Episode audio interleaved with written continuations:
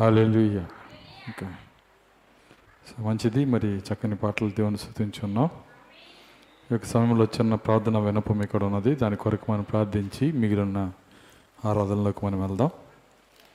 మరి గుంటూరు నుంచి మన మధ్యకు వస్తున్నటువంటి శాంసన్ గారి యొక్క భార్య కడుపు నొప్పి యూరిన్ ఇన్ఫెక్షన్తో బాధపడుతున్నారని రాసి ఇచ్చున్నారు.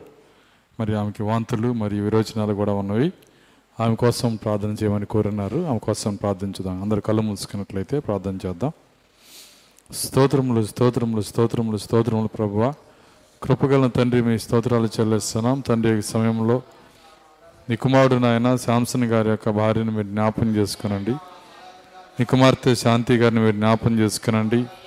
ఆమెకున్నటువంటి యూరిన్ ఇన్ఫెక్షన్ నుంచి వాంతుల నుంచి విరోచనం నుంచి ప్రతి బలహీనత నుంచి విడుదల మీరు దాయిచేయండి ప్రభు అపవాది అనేక రకములైన బలహీనతలు మాలో పెడుతుంది కానీ దాన్ని స్వస్థపరచు దేవుడు నీవే నాయన. ప్రతి బలహీనత నుంచి నాయన విడుదల మీరు దాయిచ్చేయండి. దేవ ఈ సమయం అందే ప్రభువా. ఓ మేము మేము నాయన అనేక మందిగా ప్రార్థిస్తున్నాము. ఎందుకంటే భూమిపైన ఇద్దరు ఏకీపించి ప్రార్థించినప్పుడు అది వారికి దొరుకునని వాగ్దానం చేసిన దేవుడు. మేము ఇద్దరి కంటే అధికంగా మేము ప్రార్థిస్తున్నాం. ఓ మా ప్రార్థన మీరు వింటున్నారని మేము నమ్ముతున్నాం మీ కుమార్తెని తాకిన ఆయన సంపూర్ణ స్వస్థతను మీరు దయచేయండి. ఆయన నిత్యంగా నీ సన్నిధిలో ప్రభువ నాయన వచ్చే ఆదివారము నీ సన్నిధిలో నిన్ను ఆరాధించే శక్తి మీరు దయచేయండి. నేను స్థుతించే సాక్షిగా మీరు నిలబెట్టుకోమ్మా తండ్రి ఇంకా ఎవరైతే బలహీనతలో ఉన్నారో అనారోగ్యంలో ఉన్నారో అవసరతలో ఉన్నారో ప్రభువ వారిని కూడా మీరు జ్ఞాపకం చేసుకునండి.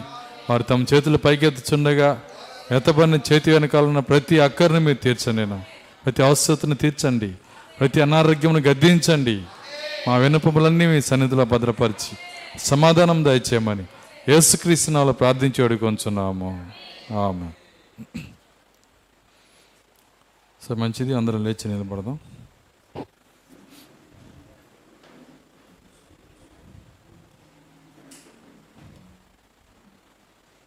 పరిశుద్ధ గంధంలో నుండి ఏప్రిల్కి రాసిన పత్రిక పదకొండో అధ్యాయము. ఒకటో వచ్చి నేను చదువుకుందాం.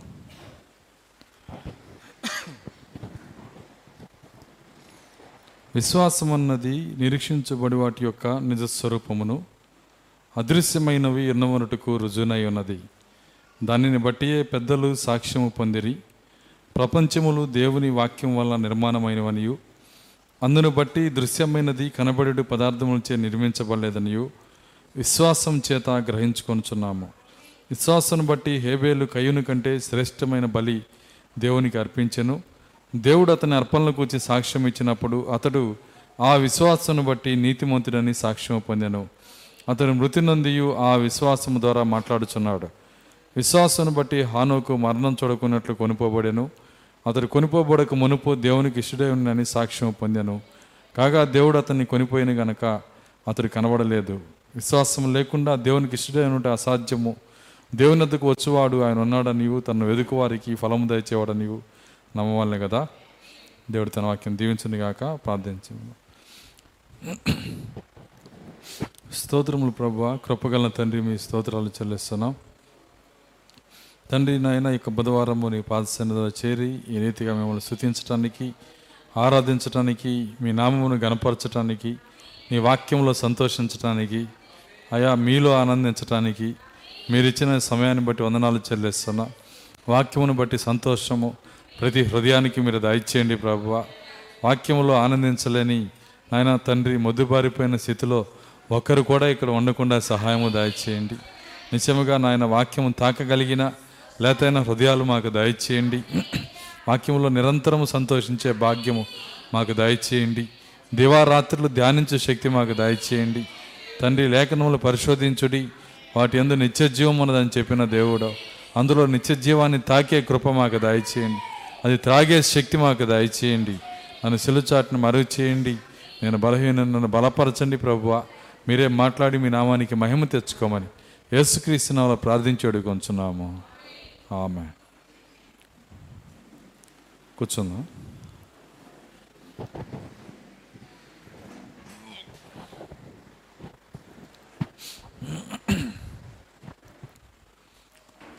సో మంచిది మరి కొద్ది నిమిషాలు మనకు ఆలోచన వాక్యం పైన ఉంచుదాం. మరి రేపు శుక్రవారము అమలాపురము కోడికల నిమిత్తం వెళ్తూ ఉన్నాను. వాటి కొరకు ప్రార్థించండి. మరి మూడు కోడికలు అక్కడ ఉన్నాయి. మరి ఆ మూడు కోడికల్లో దేవుడు వాడుకునే విధముగా ప్రార్థించండి. సంఘానికి కావాల్సిన ఆత్మీయహారాన్ని తీసుకెళ్ళే విధముగా మరి నా యొక్క ప్రయాణం కొరకు కూడా మరి ప్రార్థించవలసింది కోరుతూ ఉన్నాం. అంతేకాదు మరి చర్చి యొక్క స్థలం యొక్క రిజిస్ట్రేషన్ కోసం కూడా ప్రార్థించవలసిందిగా కోరుతూ ఉన్నాం. ఎటువంటి ఆటంకం లేకుండా రిజిస్ట్రేషన్ జరిగే విధముగా దానికోసం ప్రార్థించండి.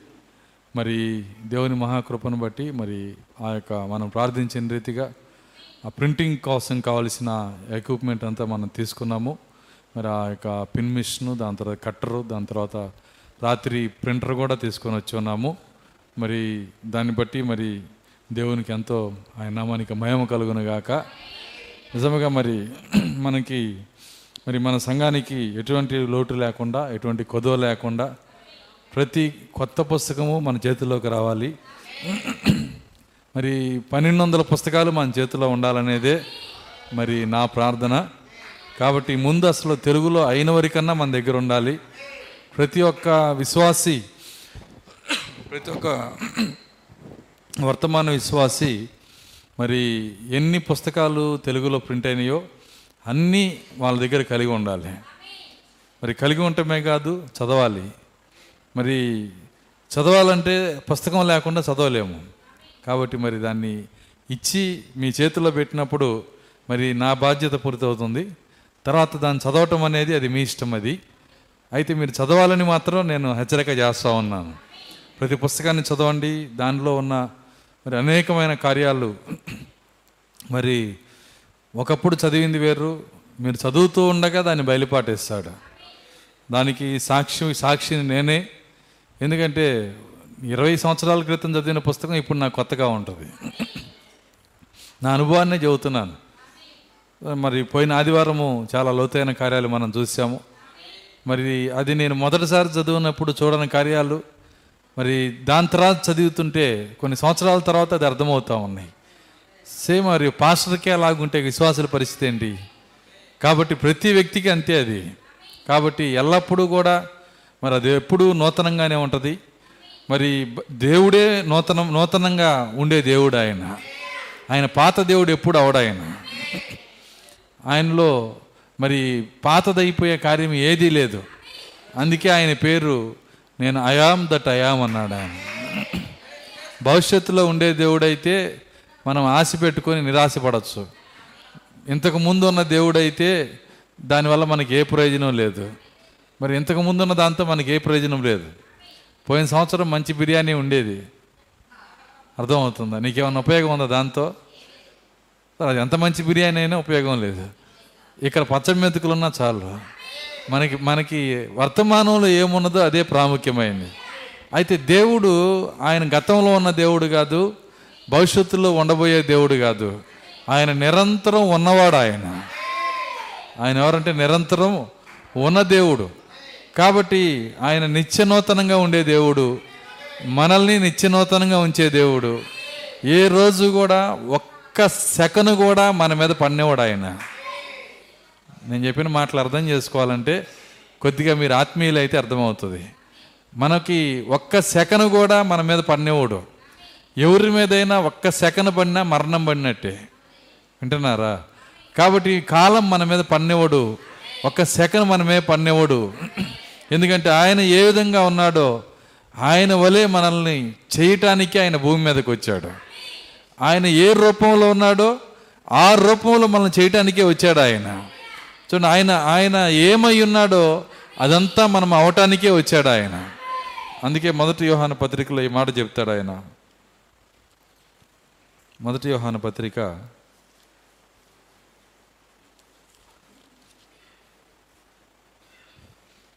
మూడో అధ్యాయము. ఒకటో వచ్చిన మనము దేవుని పిల్లలమని పిలువబడినట్లు తండ్రి మనకెట్టి ప్రేమను అనుగ్రహించినో చూడుడి మనము దేవుని పిల్లలమే ఈ హేతు చేత లోకము మనలను ఎరుగదు ఏలైనగా అది ఆయనను ఎరగలేదు. ప్రియులారా ఇప్పుడు మనము దేవుని పిల్లలమై ఉన్నాము. మనం ఇక ఏమవుదామో అది ఇంకా ప్రత్యక్షపరచబడలేదు కానీ ఆయన ప్రత్యక్షమైనప్పుడు ఆయన ఉన్నట్లుగానే ఆయనను చూతుము. కనుక ఆయనను పోలి ఉందమని ఎరుగుదుము. ఆయనను పోలి ఉందమని ఎరుగుదు. ఆయన ప్రత్యక్షమైనప్పుడు ఆయన ఎలా ఉన్నాడో మనము కూడా అలాగే ఉంటాం. చూడండి ఆయన పైన కాలం పనిచేయదు. ఆయన పైన వయసు పనిచేయదు. ఆయన పైన రోగం పనిచేయదు. ఆయన పైన మరణం పనిచేయదు. అసలు మరణమునే ఓడించి లేచాడు ఆయన మరణమును ఓడించి పైకి లేచిన దేవుడు. ఆయన ఆయన మరణం తప్పించుకొని రాలా. అందరూ మరణాన్ని తప్పించుకొని వచ్చారు. హానోకు మరణాన్ని తప్పించుకొని వచ్చాడు. ఏలియా మరణాన్ని తప్పించుకొని వచ్చాడు. కానీ ప్రభు అయిన యేసుక్రీస్తు మరణాన్ని తప్పించుకొని రాలేదు ఆయన. ఆయన మరణమును జయించి వచ్చాడు ఆయన. దేవుని స్తోత్రం. అలెలుయ్య కాబట్టి ఆయన ఏమై ఉన్నాడో అదే మనం అవుతాము. ఆయన నిత్య జీవమై ఉన్నాడు. చూడండి ఆయన ఆయనలో ఏ పాతది లేదు. ఆయనలో ఏ చెడుతనము లేదు. ఆయనలో ఏ చెడుతనము లేదని మనము సాక్ష్యం ఇవ్వాలంట ఆయనలో ఏ ముసలితనము లేదు. ఆయన నిత్య నూతనమైన దేవుడు ఆయన. దేవుని స్తోత్రం. అలెలుయ్య సరే నిత్యనూతనం అంటే అర్థం ఏంటంటే జీవం ఉన్న దేవుడు అని అర్థం. నిత్యనూతనం అంటే అర్థం ఏంటంటే జీవం ఉన్న దేవుడు. మీరు చూడండి ఒక బకెట్ నీళ్ళు కొట్టేసి మీరు పంపులో ఒక చోట పెట్టండి. ఒక సంవత్సరం వదిలిపెట్టి నెక్స్ట్ సంవత్సరం రండి అక్కడికి. ఎలా ఉంటుంది అది? దాంట్లో పాసి పురుగులు ఎంత గందరగోళం ఉండాలో అంత గందరగోళం ఉంటుంది. కానీ అదే బకెట్ నీళ్ళు భూమిలో ఉన్నప్పుడు వింటున్నారా? అది సంవత్సరం నీళ్ళు కాదు కోట్ల సంవత్సరాలకు ముందే అక్కడ ఉన్నాయి. మరి దానికి ఏమి పురుగులు పట్టవే? పాచి పట్టదే? ఎందుకు పడవు? చూడండి అవి జీవం ఉంది దానిలో. అవి ప్రవహిస్తూ ఉన్నాయి. జీవం ఉన్నప్పుడు దానిలో ఏ దోషం రాదు. ఒక నేలలోనే జీవం ఉంటే ఆ విధంగా ఉంటే దేవుడు నిత్య జీవాన్ని మనలో పెడితే చూడండి మనలో ఏ జీవాన్ని పెడుతున్నాడు ఆయన? తన సొంత జీవాన్ని మనలో పెడుతున్నాడు ఆయన. కాబట్టి మనం ఎప్పుడు పాత పడిపోము మనం ఎప్పుడు నీరసమైపోము. మనం ఎప్పుడు ఆగిపోము. మనం వెనక్కి చూడము. ఎందుకంటే నిత్య నూతన పరిచే ఆత్మ మన లోపల ఉన్నది. దేవుని స్తోత్రం. అలెలుయ్య ఆ పరిశుద్ధాత్మ మన లోపల ఉంటే మనము మనము దిగులు పడాల్సిన అవసరం లేదు. ఎందుకంటే మనల్ని నో రూపాంతరపరిచే శక్తి ఆయన. నిత్య నూతనపరిచే శక్తి ఆయన. దేవుని స్తోత్రం అలెలుయ్య కాబట్టి ఆయన ఈ యొక్క వర్తమానములు ఈ యొక్క బైబిలు ఇదంతా నిరంతరం నూతనపరుస్తాడు. మీరు ఒక పేపర్ని లేకపోతే మరి ఏదో ఒక పేపరు ఈనాడు సాక్షో జ్యోతో ఏ ఉంటాయి కదా ఆ పేపర్ తీసుకొని మొదటి నుంచి చివరి దాకా చదివి మళ్ళీ రెండో రోజు అలాగే చదివి మళ్ళీ మూడో రోజు అలాగే చదివి. అట్లా రోజు అదే పేపర్ని చదవండి. ట్రై చేసి చూడండి. ఏమైందంటే మనకు దగ్గరలో ఎలికలపూడి అని ఒక ఊరు ఉంది. అర్థమవుతుందా? ఏముంది అక్కడ? పిచ్చి హాస్పిటల్ ఉంది. నువ్వు వెళ్ళకపోతే అప్పుడు అడుగు. ఎందుకంటే దాన్నే చదివితే ఆ విధంగా అయిపోతాం మనం. కానీ ఈ నిత్య నూతనమైన గ్రంథాన్ని చదివితే దేవుని స్తోత్రం అలెలుయ్య ఒక రోజు కాదు రెండు రోజులు కాదు. చూడండి వేల సంవత్సరాల నుంచి చదువుతున్నారు దీన్ని. చదివే కొంది జీవం వస్తానే ఉంది దీనిలో నుంచి. దేవుని స్తోత్రం అలెలుయ్య ఎందుకంటే ఇందులో జీవం ఉన్నది కనుక దేవుని స్తోత్రం అలెలుయ్య కొన్ని కార్యాల్లో జీవం ఉండదండి. మీరు గమనించండి కొన్ని కార్యాల్లో జీవం ఉండదు. జీవం లేని కార్యాలు చేస్తేనే మనకి మనము మన మన యొక్క ఆత్మ నలిగిపోతుంది. ఏదైతే జీవం ఉంటుందో అప్పుడు ఆ జీవం ఉన్న కార్యాలు ఎంత చేసినా మనకి సంతోషంగానే ఉంటుంది. నీ హృదయంతో దేవుని ప్రేమించి ప్రార్థించి చూడు. ఎన్ని రోజులు ప్రార్థించినా విసుగురాదు నీకు. నీకు హృదయం లేనప్పుడు ప్రార్థన అంటే విసుగు వస్తుంది హృదయం కలిగినప్పుడు నీ ప్రార్థన అంటే విసుగు రానే రాదు. దేవుని స్తోత్రం. అలెలుయ్య చూడండి మనము చర్చ అయిపోగానే ఎక్కడికి వెళ్తాం? ఎక్కడికి వెళ్తామండి? ఆ? ఇసుగు పుట్టదా ఏంది మీ ఇంటికి వెళ్తాను మీ ఇసుగు పుట్టదా ఎందుకని? ఎన్ని రోజులైనా మీ ఇంటికే పోతూ ఉంటావు నీ కుటుంబంలోనే ఉంటావు. ఎందుకంటే ఆ కుటుంబ వ్యవస్థలో జీవం ఉంది. ఆ కుటుంబంలో ఏముందంటే జీవం ఉంది. అది భూ సంబంధమైన జీవం అది కూడా. ఏదైనా ఒక జీవం అక్కడ ఉంటే మనకి విసుగు రానే రాదు. వింటున్నారా? మనము ఆరాధనకు వచ్చినప్పుడు కూడా మనలో ఏముండాలి? ఆ జీవం ఉండాలి. నీ ఇంటికి నువ్వు ఇసుకు లేకుండా ఎట్టబోతున్నావో ఆదివారం ఆరాధన కూడా అలాగే వస్తావు. శనివారం ఆరాధన కూడా అలాగే వస్తావు. బుధవారం ఆరాధన కూడా అలాగే వస్తావు. ఎందుకంటే అందులో జీవం ఉంటుంది కనుక జీవం లేని కార్యాలంటే ఏంటి పాస్టర్ గారు? ఇంటి దగ్గర కూర్చొని సెల్ ఫోన్ చూసుకోవటం. తెలుసా మీకు? మొన్న ఒక సెల్ చూసి చూసి చూసి గుడ్డిదైపోయిందంట. అయిపోయిందంట కళ్ళు పోయినాయి. ఎందుకని? వాళ్ళ కార్యాలు వాళ్ళకే వెక్స్ అయిపోతాయి. వాళ్ళ కార్యాలు వాళ్ళకే విరక్తి కలుగుతుంది. ఎందుకంటే జీవం లేని పనులు చేసినప్పుడు ఈ లోకంలో జీవం లేని పనులు చాలా ఉన్నాయి. కొన్ని సందర్భాల్లో ఆ జీవం లేని పనులే వ్యసనాలుగా కూడా మారతాయి. బైబిల్ ఏమంటుందంటే వ్యసనముల చేత నా ప్రాణము నీరైపోగా నీ వాక్యము చేత నన్ను బ్రతికించమంటున్నాడు? ఆయన నూట పంతొమ్మిది ఇరవై ఎనిమిది. కీర్తన చదవండి.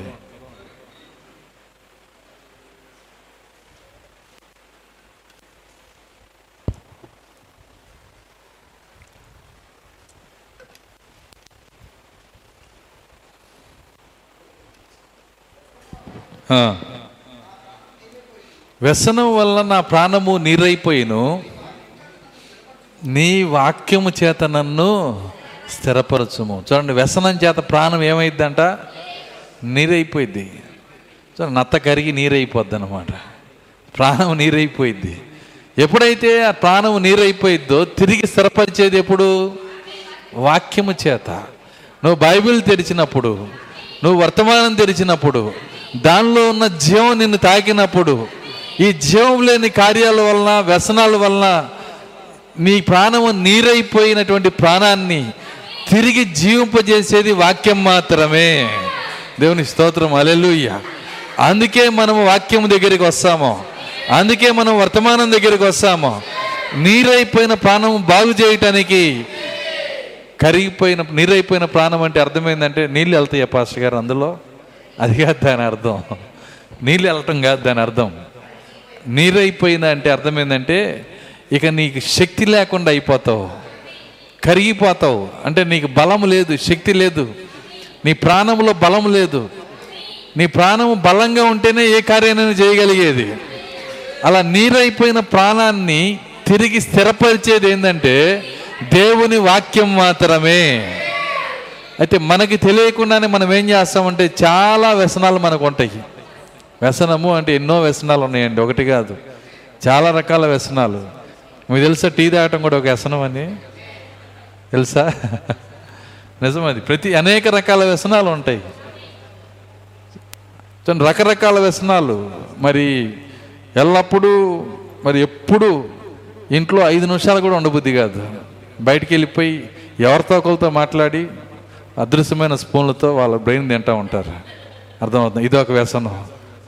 ఇంట్లో మాత్రం ఉండరు. ఎందుకంటే టేస్ట్ ఏంటంటే వాళ్ళకి పాపం వాళ్ళ అమాయకులు బ్రెయిన్ చేతిలో ప్లేట్లో పెడుతుంటారు వాళ్ళు. వాళ్ళు దొరికినంతసేపు వాళ్ళు బయటే తిరుగుతుంటారు. ఇది ఒక వ్యసనం. రకరకాల వ్యసనాలు. ఎవరు చేసేది ఇవన్నీ అన్యుడు చేస్తే దేవుడు అడగడు. అర్థమవుతుందా నేను చెప్తుంది? ఎవరు చేసేది ఇదంతా? ఒక క్రైస్తవుడు విశ్వాసి. విశ్వాసి గురించి చెబుతాను అందుకే దావీదే ఒప్పుకుంటున్నాడు. అయ్యా వ్యసనం చేత నా ప్రాణము నీరైపోయింది. నీ వాక్యం చేత నన్ను స్థిరపరచము. హల్లెలూయా. దావీదే ఒప్పుకుంటే మనం దాక్కుంటే కుదరదు. మన మనకి ఎన్ని వ్యసనాలు ఉన్నాయి. వద్దులే పాస్టర్ ఎన్ని చెప్పుకోవటం. నాకు చెప్పొద్దు ఎవరికి చెప్పొద్దు. దేవునికి చెప్పు. నీ కుర్చీలో నువ్వు కూర్చొని నీ హృదయంలో దేవునికి చెప్పు. వ్యసనం నుంచి బ్రతికించమని దేవుణ్ణి అడుగు. వాక్యం వైపు తిప్పమని దేవుణ్ణి అడుగు. నిత్య నూతనమైన దేవుడు నీ హృదయంలోకి వస్తాడు ఆయన. అలెలుయ్య హాలెలూయ నిత్య నూతనమైన దేవుడు జీవమైన దేవుడు. సో ఎందుకంటే ఇంకా మరి లోతుగా వాక్యంలోకి తీసుకెళ్తాడు మరికొంత అనుభవంలోకి తీసుకెళ్తాడు మరికొంత సంతోషంలో తీసుకెళ్తాడు. ఒకసారి నేను అనుకున్నాను నాకు తెలిసిందంతా చెప్పేస్తే తర్వాత నేను ఏం చెప్పాలి ప్రభువా అని. ఇది ఎలా ఉందంటే పసిఫిక్ పసిఫిక్ మహాసముద్రంలో అంగుళం ఉన్నంత చేప అనుకుందంట నీటిని పొదుపుగా వాడుకోవాలని అన్నాడు ప్రవక్త. ఏంటి? పసిఫిక్ మహాసముద్రం అంటే ప్రపంచంలోనే లోతైన సముద్రం అది. దాని పేరులో పసి ఉందని పసిది కాదండి అది. ప్రపంచంలోనే పెద్ద సముద్రం లోతైన సముద్రం. అంత పెద్ద మహాసముద్రంలో ఏలుడంత లేదంటే అంగుళం ఉన్నంత చేప నీటిని పొదుపుగా వాడుకోవాలని అనుకుంటే ఎంత హాస్యాస్పదమో. ఈ జీవము ఈ ఆనందం అయిపోయిద్ది అనుకోవడం కూడా అంతే ఆశాస్పదం. ఈ ఆనందం తరగదు. అయితే మనం ఎంత అనుభవిస్తున్నామో ఆన సంతోషాన్ని అంటే దేవుని యొక్క నిజ ఆనందంలో పదివేలులో వన్ పర్సెంట్. నేను వందలో వన్ పర్సెంట్ అంటే చాలా ఎక్కువ అయింది అది. పదివేలలో వన్ పర్సెంటే మనము నిజముగా ఆనందించే వ్యక్తి ఇక్కడ ఆనందిస్తున్నాడు. కానీ ఒక రోజు వస్తుంది ఒక వన్ పర్సెంట్కే కుర్చీలో కూర్చోలే కేకలేస్తున్నావే. వన్ పర్సెంట్కే దేవుని శుతిస్తున్నామే వన్ పర్సెంట్కే మన హృదయం ఉప్పొంగుతుంది కదా. వన్ పర్సెంట్కే దేవుణ్ణి శుతిస్తూ ఉన్నాం కదా. అప్పుడు తొమ్మిది వేల తొమ్మిది వందల శాతం కూడా వచ్చేస్తే పరిస్థితి ఏంటి? ఎంత సంతోషం మన ముందుంది. దానికే భక్తుడు రోమా ఎనిమిదిలో మాట అన్నాడు. రోమిలకి రాసిన పత్రిక ఎనిమిదో అధ్యాయము.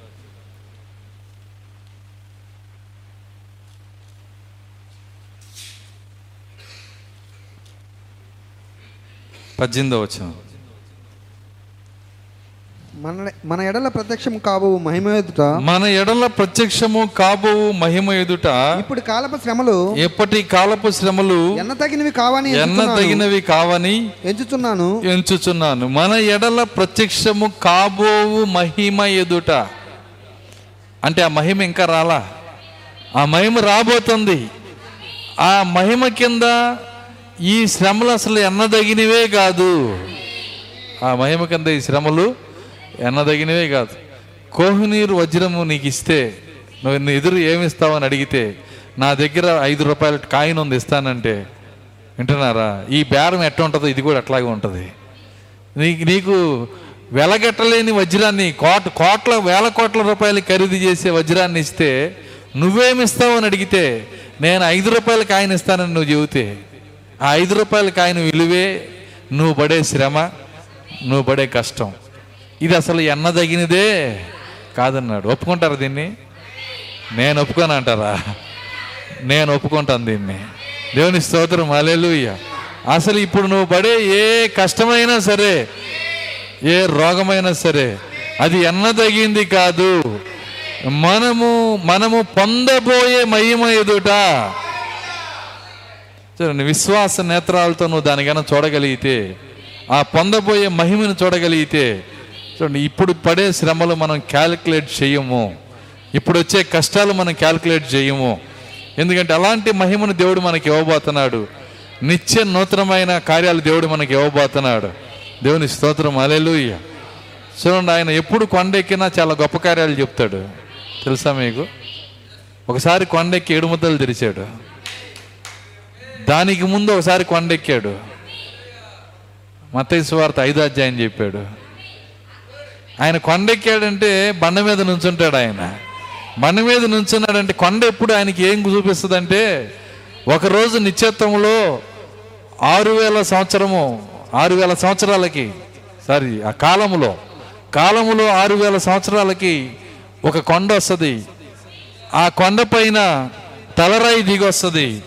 అది దిగి వచ్చినప్పుడు సంపూర్ణ ప్రత్యక్షత దిగి వస్తుంది అది ఆయన అలవాటు అలాగ పెట్టాడు ఆయన. కాబట్టి అదే అలవాటు నేను కొండెక్కినప్పుడు కూడా చేస్తాడు.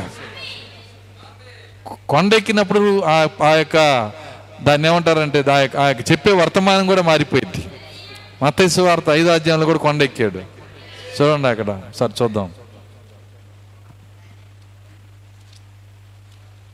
ఒకటి నేను చదువుతాం. ఆయన జనసమూహమును చూచి ఆయన ఆ జనసమూహంను చూచి కొండ ఎక్కి కూర్చుండగా అది ఏమెక్కాడు ఆయన?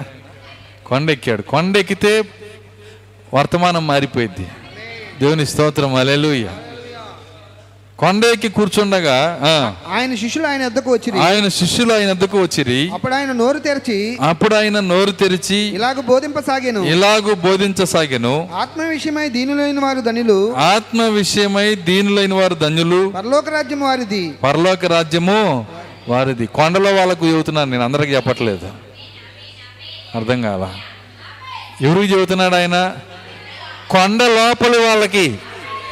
కొండ బయట వాళ్ళకి అవసరం లేదు ఈ కార్యాలు. అందుకే కొండకి చెబుతున్నాడు ఆయన. ఏమంటున్నాడంటే ఆత్మ విషయమై దీనిలైన వారు ధన్యులు పరలోక రాజ్యము వారిది.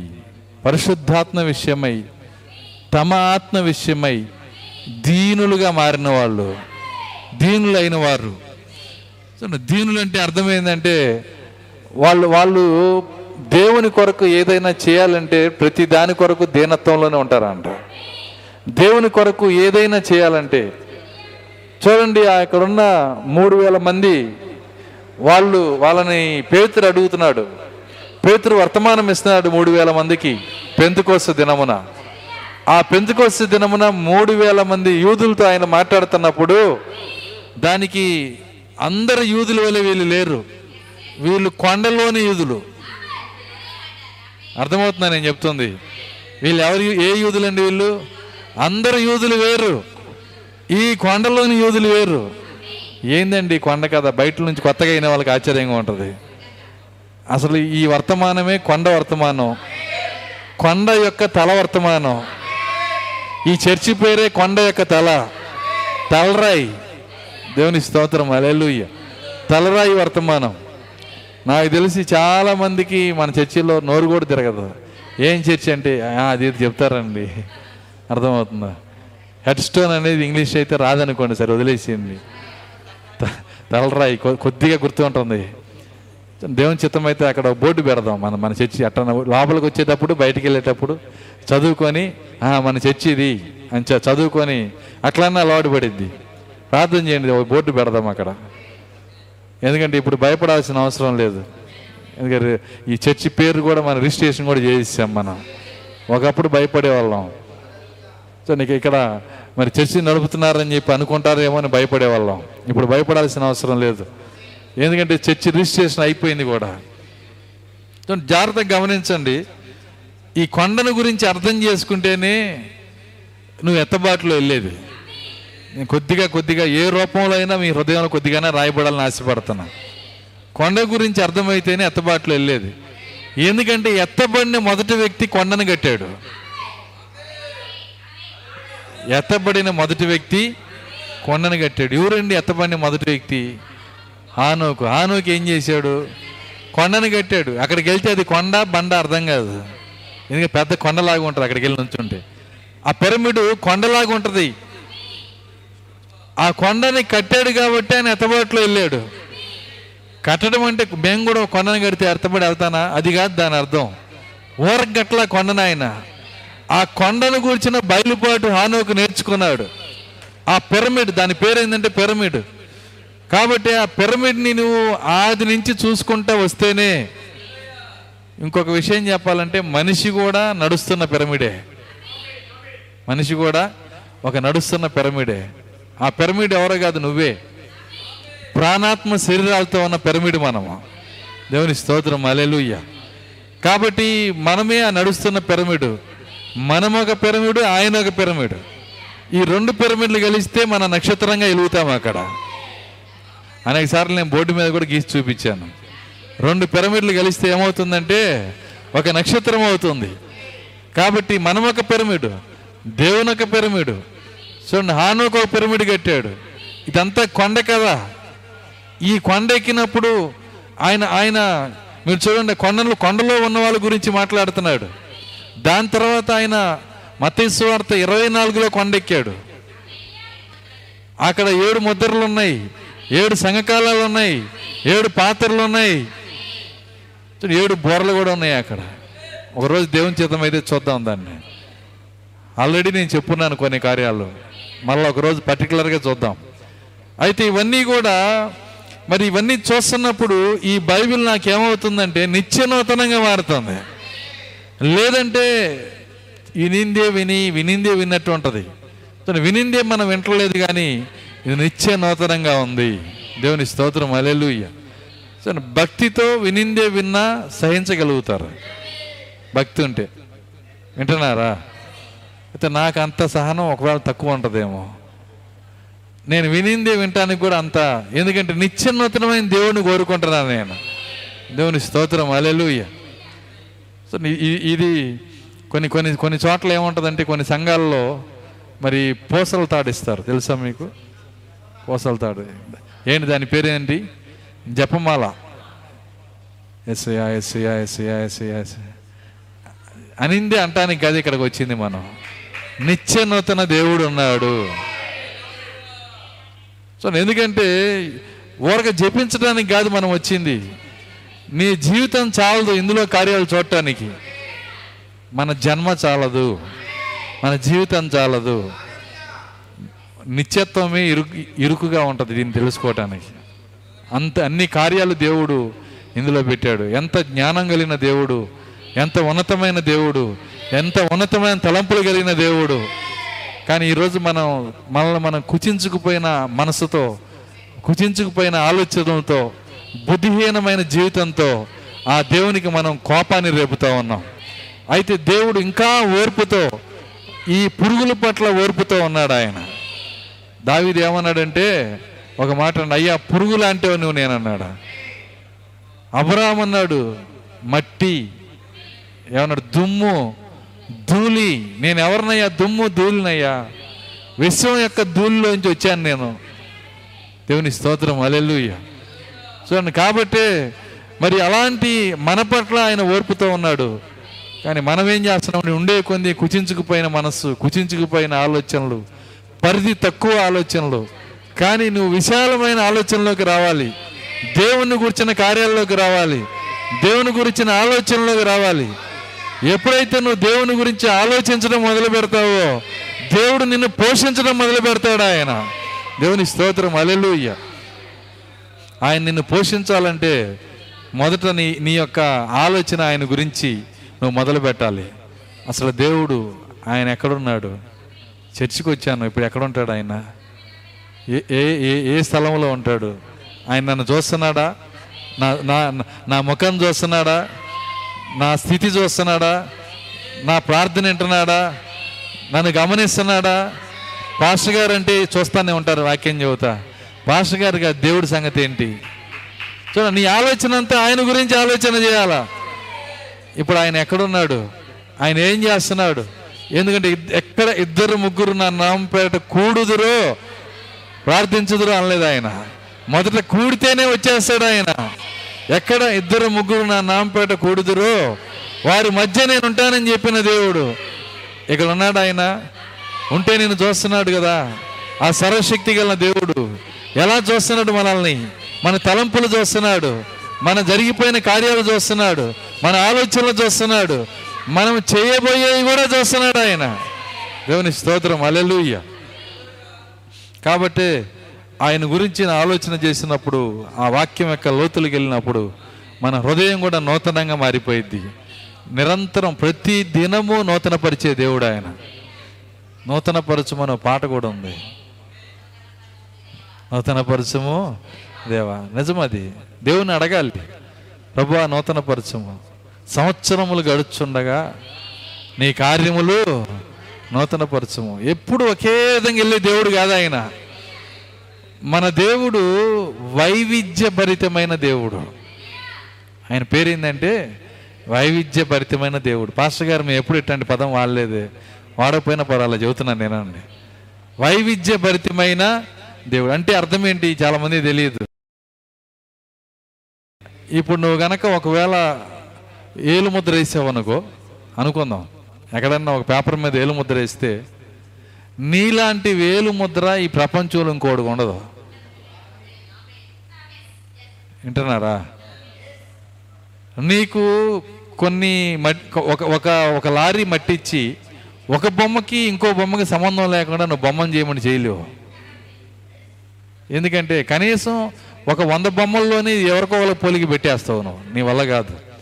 కానీ మన దేవుడు ఒక ఏలు ముద్ర కూడా యూనిక్ ఇచ్చాడు నీకు. అంటే అర్థం ఏంటి? నీకు మాత్రమే చెందింది అది నీలాంటి ఏలు ముద్ర ఇంకొకరికి లేదు అక్కడ. సరే ఎంత ఎంత శక్తి కలిగిన దేవుడు ఎంత వైవిధ్యభరితమైన దేవుడు ఆయన. దేవుని స్తోత్రం అలెలుయ్య అవి ఆలోచించినప్పుడు చాలా సంతోషం వస్తుంది. ఇక నిన్ను పోలి ఇంకొకరు లేరు అంతే. నీలాంటి ఏలు ముద్ర ఇంకొకరికి లేదు. ఉంటే నీ ఆస్తి ఖాళీ. అర్థం కాల.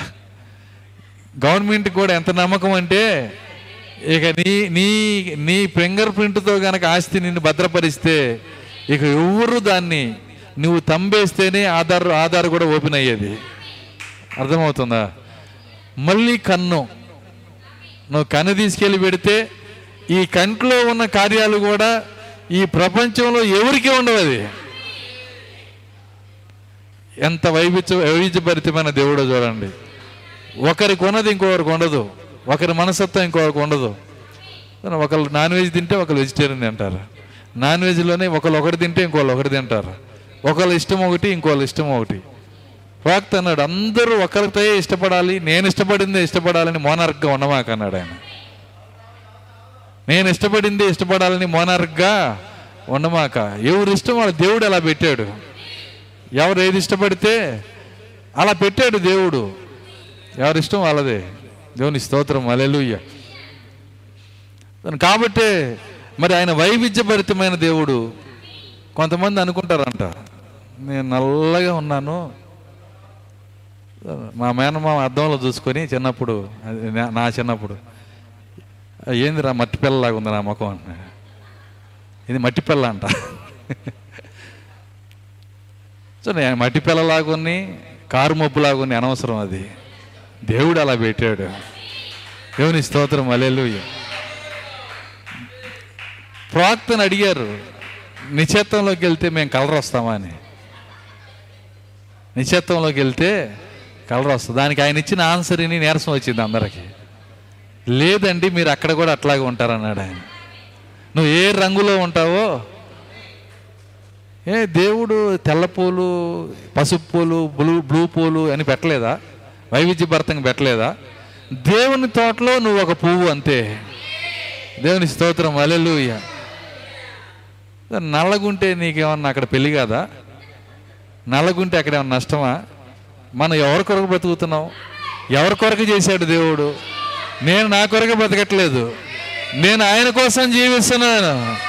దేవుని స్తోత్రం అలెలుయ్య మొదట ఆయన కోసం బ్రతికితే అసలు మనం నల్లగా ఉన్నాం ఒకటే. తెల్లగా ఉన్నా ఒకటే పచ్చగా ఉన్నా ఒకటే ఎత్తుగా ఉన్నా ఒకటే పొట్టిగా ఉన్నా ఒకటి. ఇవన్నీ మనకు అనవసరం. దేవుని స్తోత్రం. అలెలుయ్య కాబట్టి ఆయన వైవిధ్య ప్రవక్త అక్కడే అన్నాడు ఆయన వైవిధ్య భరితమైన దేవుడు. దేవుని స్తోత్రం. అలెలుయ్య కాబట్టి మొదట మన దేవుని మనం అర్థం చేసుకోవాలి. సో ఆయన ఆయన మనల్ని చేసిందే ఆయన ఉద్దేశం ఏంటంటే ప్రభువులు సంతోషించడానికంట మనిషిని తయారు చేసింది సంతోషం కొరకు. నేను ఇంతకుముందు చదివినిపించాను ప్రాక్తి చెప్పింది. మనిషి హృదయాన్ని చేసింది ఆనందము కొరకు. ఆనందంలో సంవత్సరం గడిచిద్ది. దుఃఖంలో గంట గడవదు. తెలుసా మీకు? హాస్పిటల్లో ఉన్నారు. నీ కుటుంబస్తులు ఉన్నారు. డాక్టర్ ఏమో అంటున్నాడు. అసలు గంట గడవదు అక్కడ. కానీ పోయిన సంవత్సరం అట్ట అయిపోయింది నీకు తెలియదు ఎందుకని? ఆనందించావు. అర్థమవుతుంది. సంతోషంలో నీ హృదయాన్ని చేసిందే సంతోషం కొరకు. కాబట్టి దే ప్రవక్త ఏమన్నాడంటే ఎప్పుడు నీ హృదయమును విచారము తీసుకెళ్ళమాక. ఇంకో మాట వ్యసనము చేత నీ ప్రాణము నీరైపోగా అన్నాడు కదా. దాని అర్థం ఏంటంటే వ్యసనం అంటే ఇదే విచారం. ఇంకొక భావం అది. విచారం అని కూడా అర్థం వస్తుంది. హెవీనెస్ అన్నాడు ఇంగ్లీష్లో. హెవీనెస్ లేదంటే గనక విచారము అని కూడా వస్తుంది దాని అర్థము. మరి ఆ విచారము దుఃఖము ఇవన్నీ హృదయానికి తీసుకొని తీసుకోమాక కొంతమంది పోగు చేసుకుంటారు. నేను ఉన్నది దులుపుకోవడానికి ట్రై చేస్తాను. నేనేం చేస్తానంటే ఉన్నదాన్ని దులిపేసుకుంటా. ఉన్నాయి కానీ దులిపేసుకుంటా. అందరూ అనుకుంటారు. ఏమనుకుంటారంటే పాస్టర్ గారికి గుండె చాలా పెద్దది అని పట్టించుకోడని. గుండె కాదు మరి కిడ్నీలు కాదు లివర్ కాదు. నేను దేవుని మీద నా భారం వేస్తాను. దేవుని స్తోత్రం అలెలుయ్య నేను వచ్చిన శ్రమను కూడా పట్టించుకోను. వచ్చిన కష్టం కూడా పట్టించుకోను. ఎందుకంటే నా హృదయాన్ని చేసింది సంతోషించడానికి. సంతోషించాలి కాబట్టి బయటికి వెళ్ళి సంతోషం కాదు అది. ప్రభువులో సంతోషం నిత్యమైన సంతోషం. ఆ సంతోషం ఎక్కడుందంటే వాక్యంలో ఉంది. అందుకే వాక్యం చెప్తుంది వ్యసనముల చేత నా ప్రాణము నీరైపోగా నీ వాక్యము చేత నన్ను స్థిరపరచము. వాక్యం మనల్ని ఏం చేస్తుందంటే స్థిరపరుస్తుంది. దేవుని స్తోత్రం అలెలుయ్య సో అయితే వాక్యము అనగానే వాక్యము కాదు కానీ వాక్యం యొక్క ప్రత్యక్షత. ప్రత్యక్షతను ఏమన్నాడంటే స్టిమ్యులేషన్ ఇస్తుంది అంట అది. ప్రత్యక్షతకు ఉన్న కార్యం ఏంటంటే స్టిమ్యులేషన్. అంటే స్టిమ్యులేషన్ అంటే ఎలా చెప్పాలంటే మీరు మీరు మీరు ఎవరైనా సరే సరే మన దగ్గర తాగుబోతులు ఉన్నారు కదా తెనాల్లో తాగుబోతులు ఎవరినైనా చూడండి. తాగి శోకాన్నాలు పెట్టి ఏడ్చేవాడిని ఎవడు ఉన్నాడా? ఎట్లా ఉంటారు తాగుబోతులు? వాడు ఎంత నీరసంగా ఉన్నా యంగ్లాగా అయిపోతాడు. వాడు ఎంతో ఉత్సాహంగా సంతోషంగా ప్రతిదానికి అతిగా. నీకు అతి అనిపిస్తుంది అతిగా అది వాడి సంతోషం అది. అర్థమవుతుందా? అది ఎట్లా ఉంటుందంటే ఎందుకని కడుపులో పడింది స్టిమ్యులేట్ చేస్తుంది వాడిని. కడుపులో పడింది ఏం చేస్తుందంటే స్టిమ్యులేట్ చేస్తుంది. ప్రోక్ట్ ఏమన్నాడంటే ప్రత్యక్షత ద్రాక్షరసంతో పోల్చాడు ఆయన. ప్రత్యక్షతను ఏమన్నాడంటే ఆయన ద్రాక్షరసం. నేను ఒక ద్రాక్షరసం పిచ్చోడిని. అర్థమవుతుందా? ఎందుకంటే అందులో నాకు సంతోషం ఉంది. దేవుని స్తోత్రం అలెలుయ్య చూడండి అది నాకు స్టిమ్యులేట్ చేస్తుంది. అది ఇచ్చే సంతోషం నాకు శక్తినిస్తుంది. దాని నుంచి వచ్చే ఆనందం నాకు శక్తినిస్తుంది. నాకు మాత్రమే కాదు నేను ఎవరికి ఇస్తున్నాను నా ద్వారా దేవుడు ఎవరికి ఇస్తున్నాడు వాళ్ళు కూడా స్టిమ్యులేట్లోకి రావాలి. దేవుని స్తోత్రం అలెలుయ్య అది నా ఆశ. దేవుని స్తోత్రం. కాబట్టి ఆ ఆ యొక్క ద్రాక్షరసము మన లోపలికి వచ్చినప్పుడు ఆ ప్రత్యక్షత మన లోపలికి వచ్చినప్పుడు అది మనల్ని ఏం చేస్తుందంటే ఒక సంతోషంలో తీసుకొని వెళ్తుంది. ఒక ఆనందంలో తీసుకొని వెళ్తుంది. సో ఆ ద్రాక్షరసం ఏం చేస్తుందో ఈ ద్రాక్షరసం కూడా అదే చేస్తుంది. వాక్యము ప్రత్యక్షత అనే ద్రాక్షరసము కూడా భూ సంబంధమైన ద్రాక్షరసం ఏం చేస్తుందో ఈ ద్రాక్షరసం కూడా అలాగే చేస్తుంది. దేవుని స్తోత్రం అలెలుయ్య కాబట్టి అది తాగిన వ్యక్తి దేన్ని పట్టించుకోడు? అది తాగిన వ్యక్తి ఏం చేస్తాడంటే మరి అందరినీ ప్రేమిస్తాడు. అధికంగా ప్రేమిస్తాడు. ప్రేమించి ప్రేమించాల్సిన దానికన్నా ఎక్కువ ప్రేమిస్తాడు. ఎందుకంటే తాగాడు. ఏం చేశాడు? ద్రాక్షరసం తాగాడు. కొత్త మద్యము చేత వీళ్ళు మత్తులై ఉన్నారు. పొద్దు పొడిచి ఇంకా జామైనా కాలేదు. ఏదో తాగారు వీళ్ళు. అందుకే స్టిమ్యులేట్ అవుతున్నారు వీళ్ళు. కొత్త కొత్తగా మాట్లాడుతున్నారు. కొండ అంటున్నారు బండ అంటున్నారు. పిరమిడ్ అంటున్నారు. రకరకాలుగా మాట్లాడుతున్నారు. ఏదో తాగారు వీళ్ళు. దేవుని స్తోత్రం. అలెలు ఖచ్చితంగా. ఒకసారి ఒక నాకు తెలిసిన ఒక తాగుబోతు. ఆయన గవర్నమెంట్ హాస్పిటల్లో ఒక జాబ్ జా- ఒక ఉద్యోగం చేస్తాడు ఆయన. ఆయన ఏం చేశాడంటే మరి ఒకరోజు ఆయన జీతం వచ్చినప్పుడు బాగా తాగి పడిపోయాడు. దారిన ఒక మేక వెళ్తుంటే మేక మీద జాలేసింది ఆయనకి. మేక మీద జాలేసి దాన్ని పిలిచి ఒక్కొక్క ఒక్కొక్క ఐదు వందల రూపాయల నోటు దానికి తినిపించాడంట. అది చక్కగా తినేసింది అది. సంతోషం. అర్థమవుతుంది. ఏందండి? దాంట్లో ఎంత నష్టం అనేది వాడు చూడ్డు. స్టిమ్యులేట్ చేస్తుంది అక్కడ. సరే భూ సంబంధమైన ద్రాక్షరసం ఎలా ఉంటే? సో వాళ్ళు ఎలా ఉంటారంటే ఆ వ్యక్తులు మరి నేను గమనించే వ్యక్తి ఆ తాగుబోతులు నేను గమనించేవాడిని. ఇంటికి వెళ్ళినప్పుడు ఏం చేసేవాడు అంటే పెద్దగా అరుస్తుండేవాడు. ఎంత పెద్దగా అంటే చుట్టుపక్కల ఎల్లోళ్ళు వచ్చి తొంగి చూస్తారు ఏంటి పెద్ద గేదె ఉంది ఇక్కడ అని. వాళ్ళు ఆ బాధ అవమానం తట్టుకోలేక చిన్న పిల్లల దగ్గర నుంచి పెద్దోళ్ళ దాకా పటపట కొట్టేవాళ్ళు ముఖం మీద. వింటున్నారా? ఏం పట్టించుకోడు హ్యాపీ. ఎంతమందికి అర్థమవుతుంది నేను చెప్తుంది. తర్వాత కూడా అట్టాగా ఉంటాడు ఏం లేదు. ఏ నువ్వు నన్ను కొట్టావు నేను పొడుస్తాను అన్నాడు. ఏంటది? తాగాడు. ఎంతమందికి అర్థమవుతుంది నేను చెప్తుంది. ద్రాక్షరసం లోపల స్టిమ్యులేట్ చేస్తుంది. నువ్వు తాగితే ఎవరు నిన్ను ఏమన్నా పట్టించుకోవు నువ్వు. దేవుని స్తోత్రం అలెలుయ్య నేను అలాంటి తాగుబోతుగా ఉండగోరుతున్నాను అది కాదండి. ఈ పరిశుద్ధాత్మ. ఆయన పైన ఉమ్మేసిన. వింటున్నారా? ఎందుకు ఆయన మౌనంగా ఉన్నాడు? ఆయన ఒక స్టిమ్యులేట్లో ఉన్నాడు. అదే హెబ్రి పన్నెండులో చెబుతున్నాడు. చదవండి హెబ్రి పన్నెండు. నేనా తాగుబోతుగా ఉన్నాక దొరికాడు అనుకో మాకండి నేను ఆద ఆదాక్షరసం కాదు నేను చెప్తుంది. చూడండి ఎబ్రి పన్నెండు.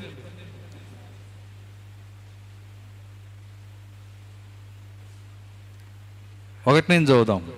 ఇంత గొప్ప సాక్షి సమూహము. ఇంత గొప్ప సాక్షి సమూహము. మేఘము వలె మనల్ని ఆవరించి ఉన్నందున మేఘం వలె మనలను ఆవరించి ఉన్నందున మనము కూడా ప్రతి భారమును మనము కూడా ప్రతి భారమును సులువుగా చిక్కులు పెట్టి సులువుగా చిక్కులు పెట్టు పాపమును విడిచిపెట్టి విశ్వాసమునకు కర్తయు. విశ్వాసమును కర్తయు. దానిని కొనసాగించి వాడినైన యేసు వైపు దాన్ని కొనసాగించు వాడినైనా యేసు వైపు చూచుచు. మన ఎదుట ఉంచబడిన పందెములో మన ఎదుట ఉంచబడిన పందెములో ఓపికతో పరిగెత్తు ఓపికతో పరిగెత్తుదము. ఆయన తన ఎదుట ఆయన తన ఎదుట. ఉంచబడిన ఆనందం కొరకై నేను ఆగాను ఇక్కడ.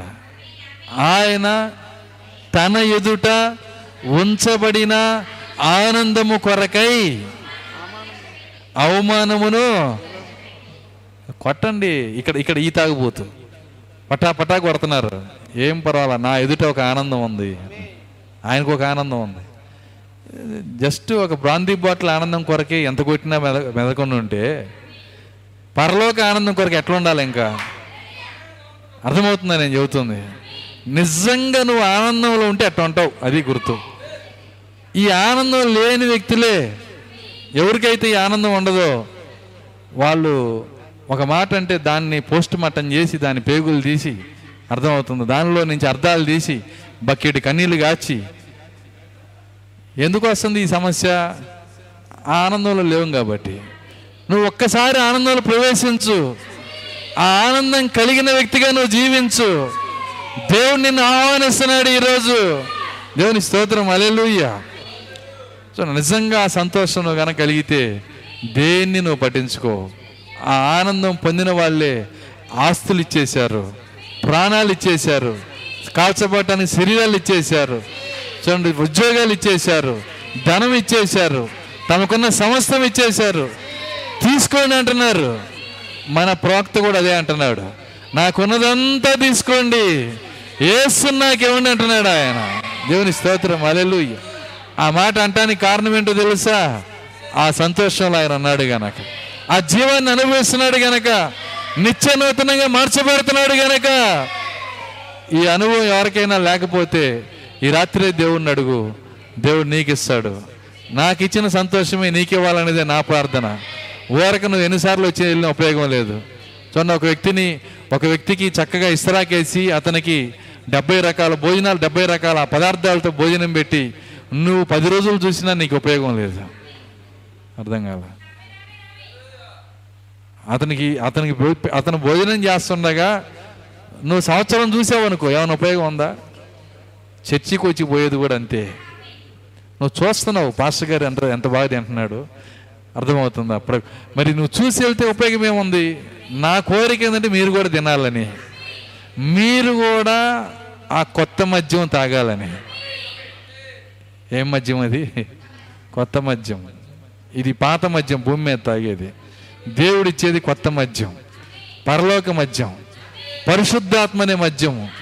వైన్ మద్యం అంటే వైన్ అన్నమాట. ద్రాక్ష రసం ద్రాక్ష రసము దేవుని స్తోత్రం. అలెలుయ్య ద్రాక్ష రసమును నూనెను పాడు చేయొద్దని ఒక స్వరము చెప్పగా వింటిని అంటున్నాడు ఆయన. ద్రాక్ష రసం పాడు చేయమాకండి దేవుడే గద్దిస్తున్నాడు. ఆ ద్రాక్ష రసము తాగే నా పిల్లలు ఉన్నారు ఇక్కడ. వాళ్ళకి ఆ ద్రాక్షరసం చేరాలి. నూనెని పాడు చేయొద్దు. ద్రాక్షరసమును పాడు చేయవద్దు దేవుని యొక్క మహాకృపను బట్టి ఆ ఆ ద్రాక్షరసము నా నుంచి తీసివేయబడలేదు. నీ నుంచి తీసివేయబడలేదు. ఈ రోజైనా నువ్వు అందులోకి రావచ్చు. దేవుని స్తోత్రం అలెలుయ్య ఒక ఒక ఒక ఒక సంతోషాన్ని ఒక వ్యక్తి అనుభవిస్తున్నప్పుడు మనకి కూడా ఏమనిపిస్తుంది అంటే మనం కూడా అది అనుభవించాలని ఆశ వస్తుంది. ఆమె చెప్పగలరా? అసలు ముందు నువ్వు అనుభవిస్తే రెండోడికి ఆశ వస్తుంది. మొదట అది అర్థం. నువ్వు దాన్ని చెప్పుకోవటం కాదు దాన్ని అనుభవించాలి. నిజంగా అనుభవిస్తే వేరే వ్యక్తికి ఏమైందంటే ఈ సంతోషం నాకు కూడా కావాలి. ఒకసారి మేము ఒక అద్దె కొన్న ఇంట్లో ఆ అద్దె ఓనర్స్ మా దగ్గరికి వచ్చి ఆ ఇంటికి వెళ్ళామా పెద్ద ఆమె దాదాపు అరవై ఐదు సంవత్సరాలు డెబ్బై ఏళ్ళు ఉంటాయి ఆమెకి. మేము మాకు ఎన్ని అప్పులు ఉన్నాయో అన్నీ కూడా రాసి పెళ్ళి కాలేదు అప్పుడు నాకు. మొత్తం రాస్తే దాదాపుగా ఒక నాలుగు లక్షలు అప్పుడే అప్పులు ఉన్నాయి నాకు. ఆ అప్పులన్నీ రాసినాక అవన్నీ చెప్పుకుంటే ఆమె కూడా కూర్చొని వినింది. ఆమె ఏమందంటే మీకు ఎట్లా నిద్ర పడుతుందని అడిగింది. మేము సంతోషంగానే ఉన్నాం. మేము ఎందుకు సంతోషంగా ఉన్నాము? ఆమెకు అర్థం కావట్లా.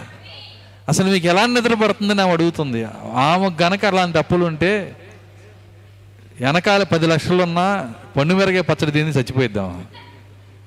అర్థమైంది నేను చెప్పింది. అంటే అర్థమైంది భయం అన్నమాట. దిగులు కావాలని దిగులు వేసుకుంటుంది. కానీ మాకు ఏమి లేకపోయినా సంతోషం ఉంది. ఎందుకు సంతోషం ఉంది? ఈ సంతోషము డబ్బు ఉన్నదా లేదా అనే దాన్ని బట్టి రాదు ఇది. నువ్వు అప్పుల్లో ఉన్నావా లేవా అని దాన్ని బట్టి రాదు. ఎవరో నిన్ను తిట్టారా నేను పోయిడారా అనే దాన్ని బట్టి రాదు. అర్థమవుతుందా నేను చెప్తుంది? నువ్వు ఉన్నత స్థితిలో ఉన్నావా పడిపోయావని దాన్ని బట్టి రాదు. నువ్వు దిగుల్లో ఉన్నావా నీకు మంచి జరిగిందని దాన్ని బట్టి రాదు. ఈ సంతోషము కేవలము పరిశుద్ధాత్మను బట్టి కొత్త మద్యమును బట్టి మాత్రమే వస్తుంది. దానినే ప్రవక్త హగ్గై హగ్గై అన్న? ఆయన హవక్కు హవక్కు అంటున్నాడు. ఏమంటున్నాడు? చేనులో పైరు లేకపోయినా. చదవండి. హవకు చెబుతున్నాడు చదవండి ఒకసారి.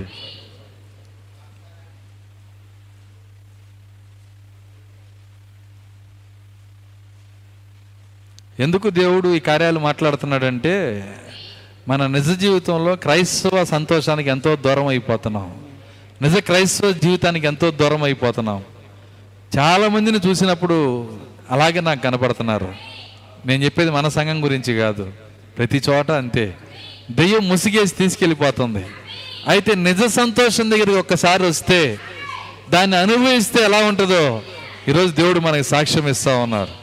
చదవండి అక్కడ. అందరపు చెట్లు పూయకొండినను అంజురపు చెట్లు పూయకునినను. ద్రాక్ష చెట్లు ఫలింపకపోయినను. ద్రాక్ష చెట్లు ఫలింపకపోయినను. ఒలివ చెట్లు కాపు లేక ఉండినను. ఒలివ చెట్లు కాపు లేక ఉండినను. చేనిలోని పైరు పంటకు రాకపోయినను. చేనిలోని పైరు పంటకు రాకపోయినను. గొర్రెలు దొడ్డిలో లేకపోయినను. గొర్రెలు దొడ్డిలో లేకపోయినను. సాలలో పశువులు లేకపోయినను. చాలలో బ్యాంకులో డబ్బులు లేకపోయినను. నేను యహోవా యందు ఆనందించదును.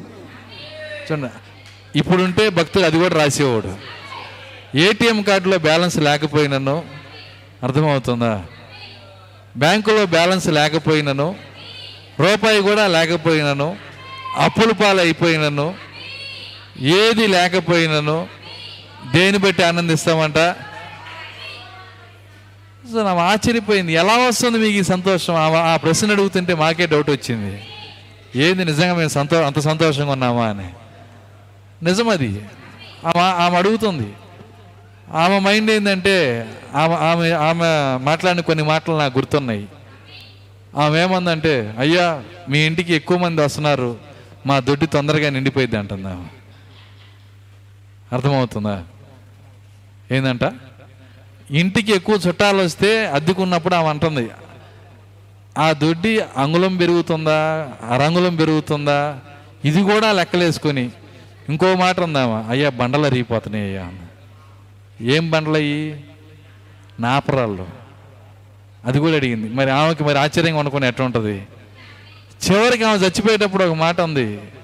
కుమారుడా నువ్వు మాత్రం నేను చచ్చిపోయేటప్పుడు మరి శ్మశానానికి మంచి చాప తీసుకెళ్ళమాక ఎందుకు అనవసరంగా దండగా అన్నా?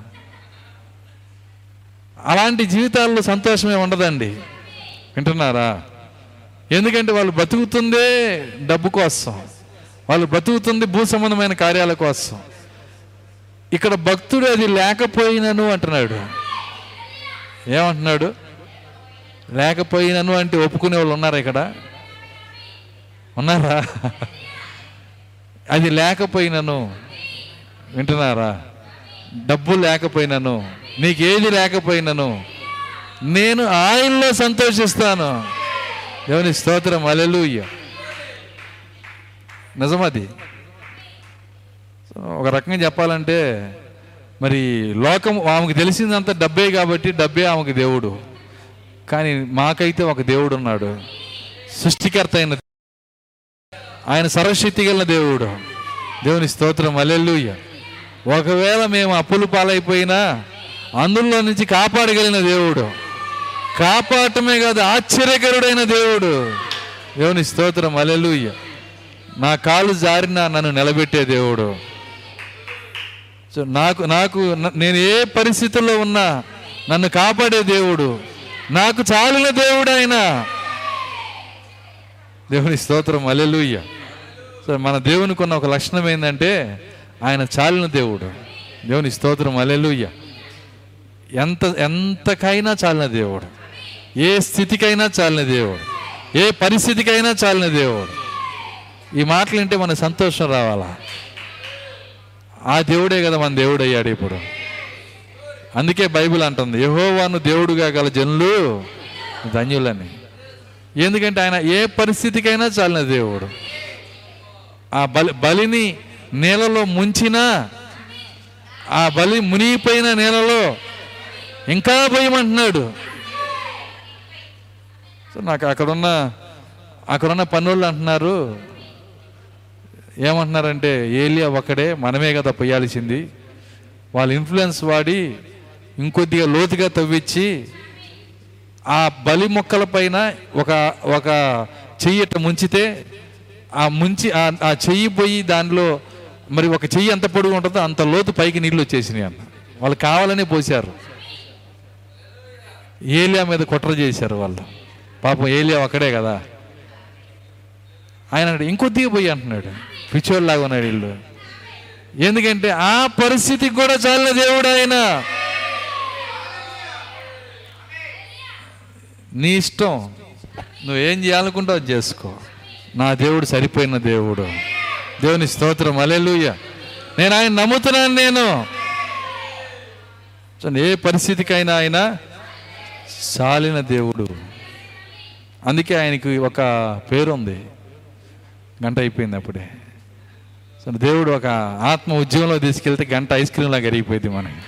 సరే ఇంకో పావు గంట పది నిమిషాలు చూద్దాం. జాగ్రత్తగా గమనించండి. ఆయన అబ్రహాం దగ్గర ఒక మాట అన్నాడు. ఏమన్నాడంటే యహోవా ఈరే అన్నాడు ఆయన. యహోవా ఈరే దేవుడు. ఆయన పేరు ఏంటంటే యహోవా ఈరే. యహోవా ఈరే అంటే పర్వతం మీద చూచుకున్న దేవుడు అంట.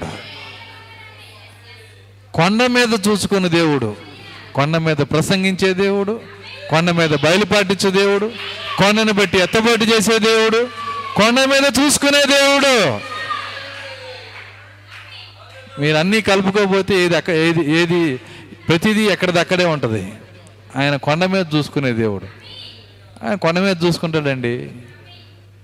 ఏది కొండ మీద చూసుకుంటాడా? అవును. నీ నిత్యత్వం అంతా నీ పోషణకర్త ఎవరు? చెప్పండి. నీ పోషణకర్త ఎవరండి? ఆయనేనా? ఎక్కడ చూసుకుంటాడు ఆయన? తెలుసా మీకు? అదిగో టాప్లో కొండ మీద ఉండేది ఆయనే. యెహోవా మహిమ అక్కడ దిగి వస్తుంది ఆ కొండ మీద నిశ్చత్వం అంతా ఉండి నిన్ను చూసుకునే దేవుడు ఆయన. అందుకే ఆయనకి యహోవా ఈరే అని పేరు వచ్చింది ఆయన ఎక్కడ చూసుకుంటాడంట? కొండ మీద అదే ఏషియా రెండులో చెబుతున్నాడు చూడండి. ముగిస్తున్నాను నేను. మనం ఇంకా కొండ మీద ప్రసంగంలో బోలా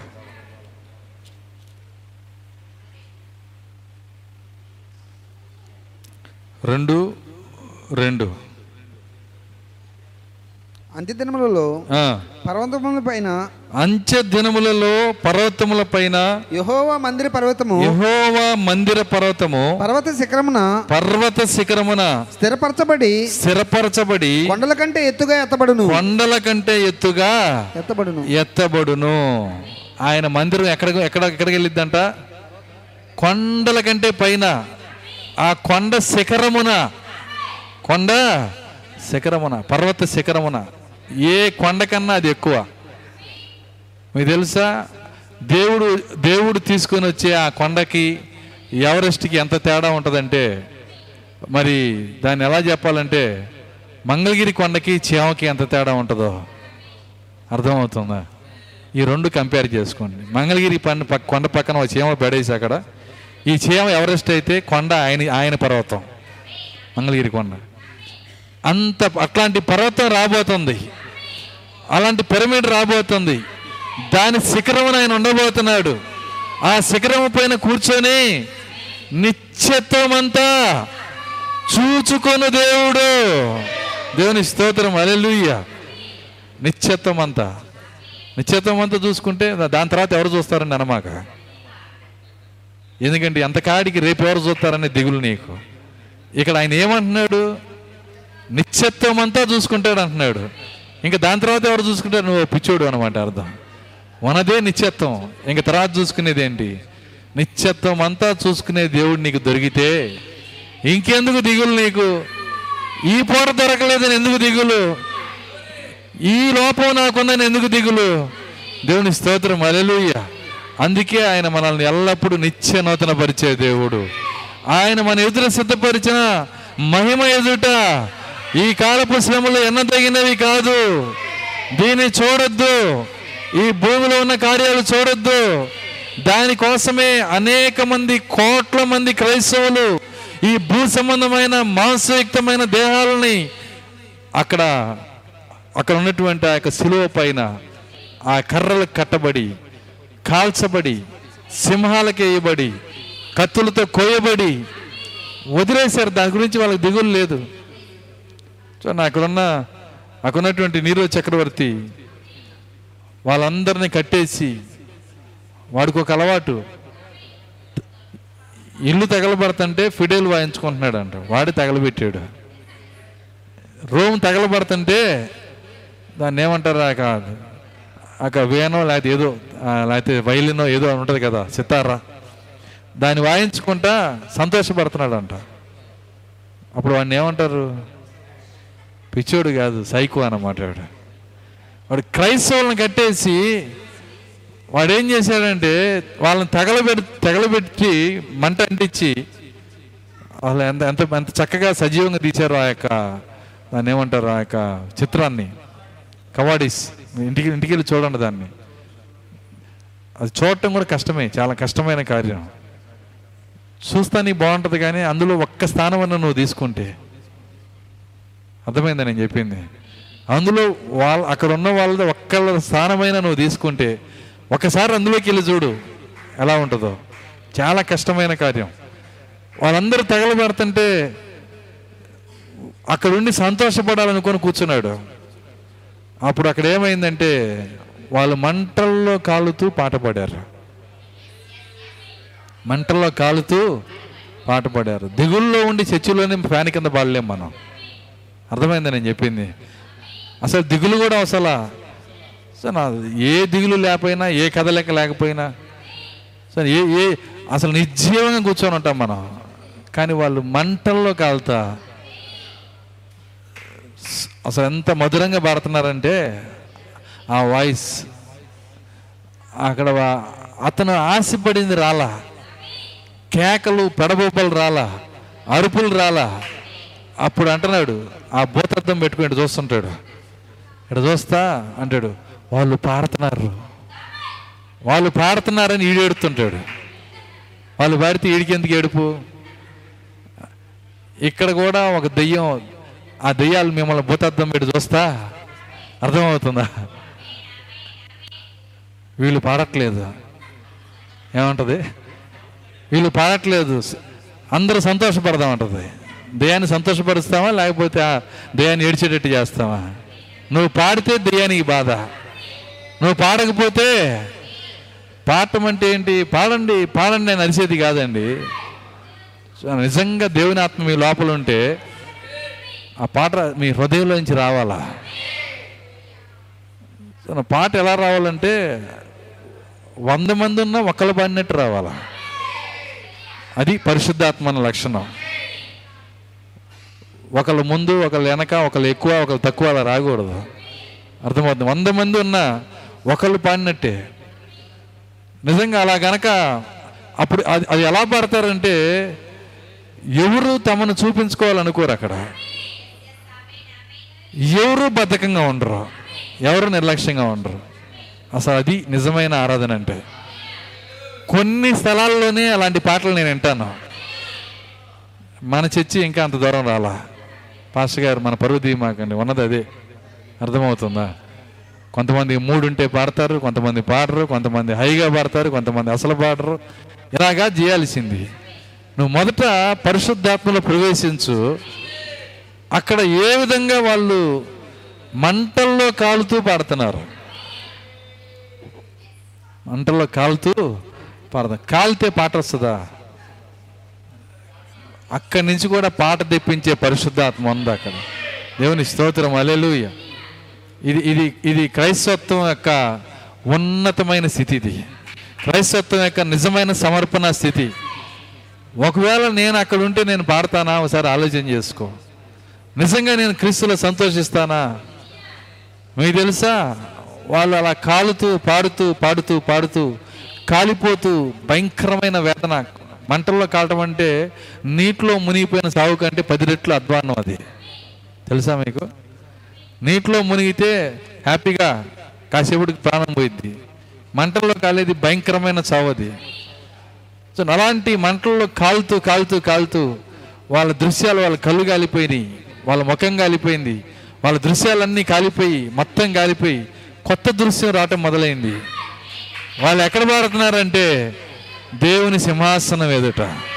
దేవుని స్తోత్రం అలెలుయ్య దేవదూతల మధ్యలో చల్లటి వాతావరణంలో నూతన దేవుని పడుతున్నారు వాళ్ళు. దేవుని స్తోత్రం అలెలుయ్య ఇక్కడ అలాంటి సమర్పణలో ఉన్నారు గనక వాళ్ళకి దేవుడు వాళ్ళని సింహాసనం ఎదుట పెట్టుకున్నాడు అక్కడ. దేవుని స్తోత్రం. కాబట్టి ఈరోజు ప్రాక్త ఒక మాట అన్నాడు. ఈరోజు నీకున్న ఒత్తిడిలో ఈ అన్నిటికన్నా అతి గొప్ప పోరాటంలో ఇక్కడ గనక నువ్వు నిజంగా అలాంటి గ్రహింపుతో గ్రహింపుతో ఉండాలి ఇక్కడ. గ్రహింపే విజయం. అలాంటి ప్రేమతో అలాంటి ఆ విధంగా దేవుణ్ణి ప్రేమిస్తూ నీ స్వరం ఎత్తి నీ హృదయం తెరిచి పాడితే ఆ పాట కన్నా మధురంగా ఉంటుంది అన్నాడు ఆయన. దేవుని స్తోత్రం. హల్లెలూయా. కాబట్టి ఈరోజు ఎందుకు పాడలేకపోతున్నారు? ఎందుకు అనేక మంది రకరకాల మనసులోకి వెళ్ళిపోతున్నారు? ఎందుకు ఆరాధించలేకపోతున్నారు? ఎందుకు సంతోషంగా ఉండలేకపోతున్నారు? కారణం ఏంటంటే ఇది అన్నిటికన్నా అతి గొప్ప పోరాటం. కానీ నిజ విశ్వాసి ఓడిపోడు. నిజ విశ్వాసి ఓడిపోడండి. ఎలాంటి పరిస్థితులున్నా ఎలాంటి వాతావరణం ఉన్నా నిజ విశ్వాసి ఓడిపోడు. ఎందుకంటే ప్రభు ఎవరున్నా లేకపోయినా నేను నీతో ఉన్నాను ఈరోజు. ప్రవక్త అంటున్నాడు క్రైస్తవుడు ఎల్లప్పుడూ ఒంటరిగా నిలబడాలన్నాడు. ఆయన ఓ క్రైస్తవుడు ఎల్లప్పుడూ ఒంటరిగా ఫోన్ చేసి సోదరుడా చర్చికి వస్తున్నావా? రావట్లేదు అయితే నేను రాను. అది కాదు క్రైస్తవత్వం. అర్థమవుతుందా? సోదరి చర్చికి వస్తున్నావా? రావట్లేదు అయితే నేను రాను. ఎవరు వస్తున్నందుకు కాదు ఎవరు ఎవరు పాడుతున్నందుకు కాదు ఒంటరిగా నిలబడాలి ఒంటరిగా నీ సులువును వేయాలి ఒంటరిగా దేవుణ్ణి ప్రేమించాలి. ఎవరు ఎవరితోనూ నువ్వు నీవు దాన్ని ఏమంటారంటే ఎవరితో కూడా నీవు దాని పోలిక పెట్టుకోవద్దు. ఎవరితో పోలిక పెట్టుకోవద్దు. ఒంటరిగా నీతో ఒంటరిగా ఆయన కొరకు నిలబడు. అందుకే యేసుక్రీస్తు ఆయన మనకి మాదిరిగా చూ- చూపించాడు ఆయన. శిష్యులందరూ వెళ్ళిపోయారు. నీతో నిన్ను విడిచిపెట్టనని ప్రతిజ్ఞలు చేసిన వాళ్ళు వెళ్ళిపోయారు. ఆయన అన్నాడు గొర్రెల కాపర్ని కొట్టుదును అన్నాడు ఆయన. అక్కడ ఉన్నటువంటి గొర్రెలు చెదిరిపోతాయి. అందరు వెళ్ళిపోయారు. ఆయన ఒంటరిగా సిలువ మోసుకుంటూ వెళ్ళాడు. అయ్యో పేతురన్న తోడు రాలేదే. అయ్యో యోహానన్న నా పక్కన నిలబడలేదే. ఆయన అనుకోలా ఎవరో రావాల్సిన అవసరంలా ఎవరో పాడాల్సిన అవసరంలా ఎవరో దేవుని కొరకు నిలబడాల్సిన అవసరంలా నేను నిలబడతాను ప్రభు నీ కోసము నేను సులువని మోస్తాను. హల్లెలూయా. అది నిజమైన క్రైస్తత్వం ఈరోజు దానిలోంచి జారిపోతుంది సంఘము. మనం ఎంత మాత్రం ఆ విధంగా జారిపోకుండా ఆ నిత్య నూతన పరిచే పరిశుద్ధాత్మ ఆ ద్రాక్షరసము తాగి నిరంతరం సంతోషించే స్థానానికి మనం రావాలి. ఇంకెంత డబ్బు వచ్చినా అది పోవచ్చు. ఏ మేలు జరిగినా అది పోవచ్చు. నీ జీవితంలో ఏదైనా జరగచ్చు అది పోవచ్చు. కానీ ఈ ఆనందం తరిగిపోదు. ఈ ఆనందం తరిగిపోదు. ఉండే కొన్ని అది పెరుగుతూనే ఉంటుంది. అది పెరిగి పెరిగి పెరిగి పెరిగి నిత్యానందంగా మారిపోయింది. వారి తలలపైన నిత్యానందం ఉండును. వారి తలలపైన చర్చిలో ఆనందం ఉండని రాయలేదు ఆయన. వారి తలపైన ఒకరోజు ఆనందం ఉండని రాయలేదు. వారి తలపైన నిత్యానందం ఉండును. ఏవో విమోచించిన వారి తలలపైన ఏవోవా ఏడు ముద్రలు తెరిచి యెహోవా సిలువని ఎక్కి యెహోవా రక్తమును చిందించి ఎవరి పేరునైతే ఆయన విమోచించాడో విమోచించిన వారి తెల్లపైన ఏడు ముద్రల్లో పేరున్న వారి తెల్లపైన నిత్యానందం ఉండును. హల్లెలూయా. దేవుని స్తోత్రం. హల్లెలూయా. ప్రార్థించుకుందాం. కళ్ళ మూసుకున్నాం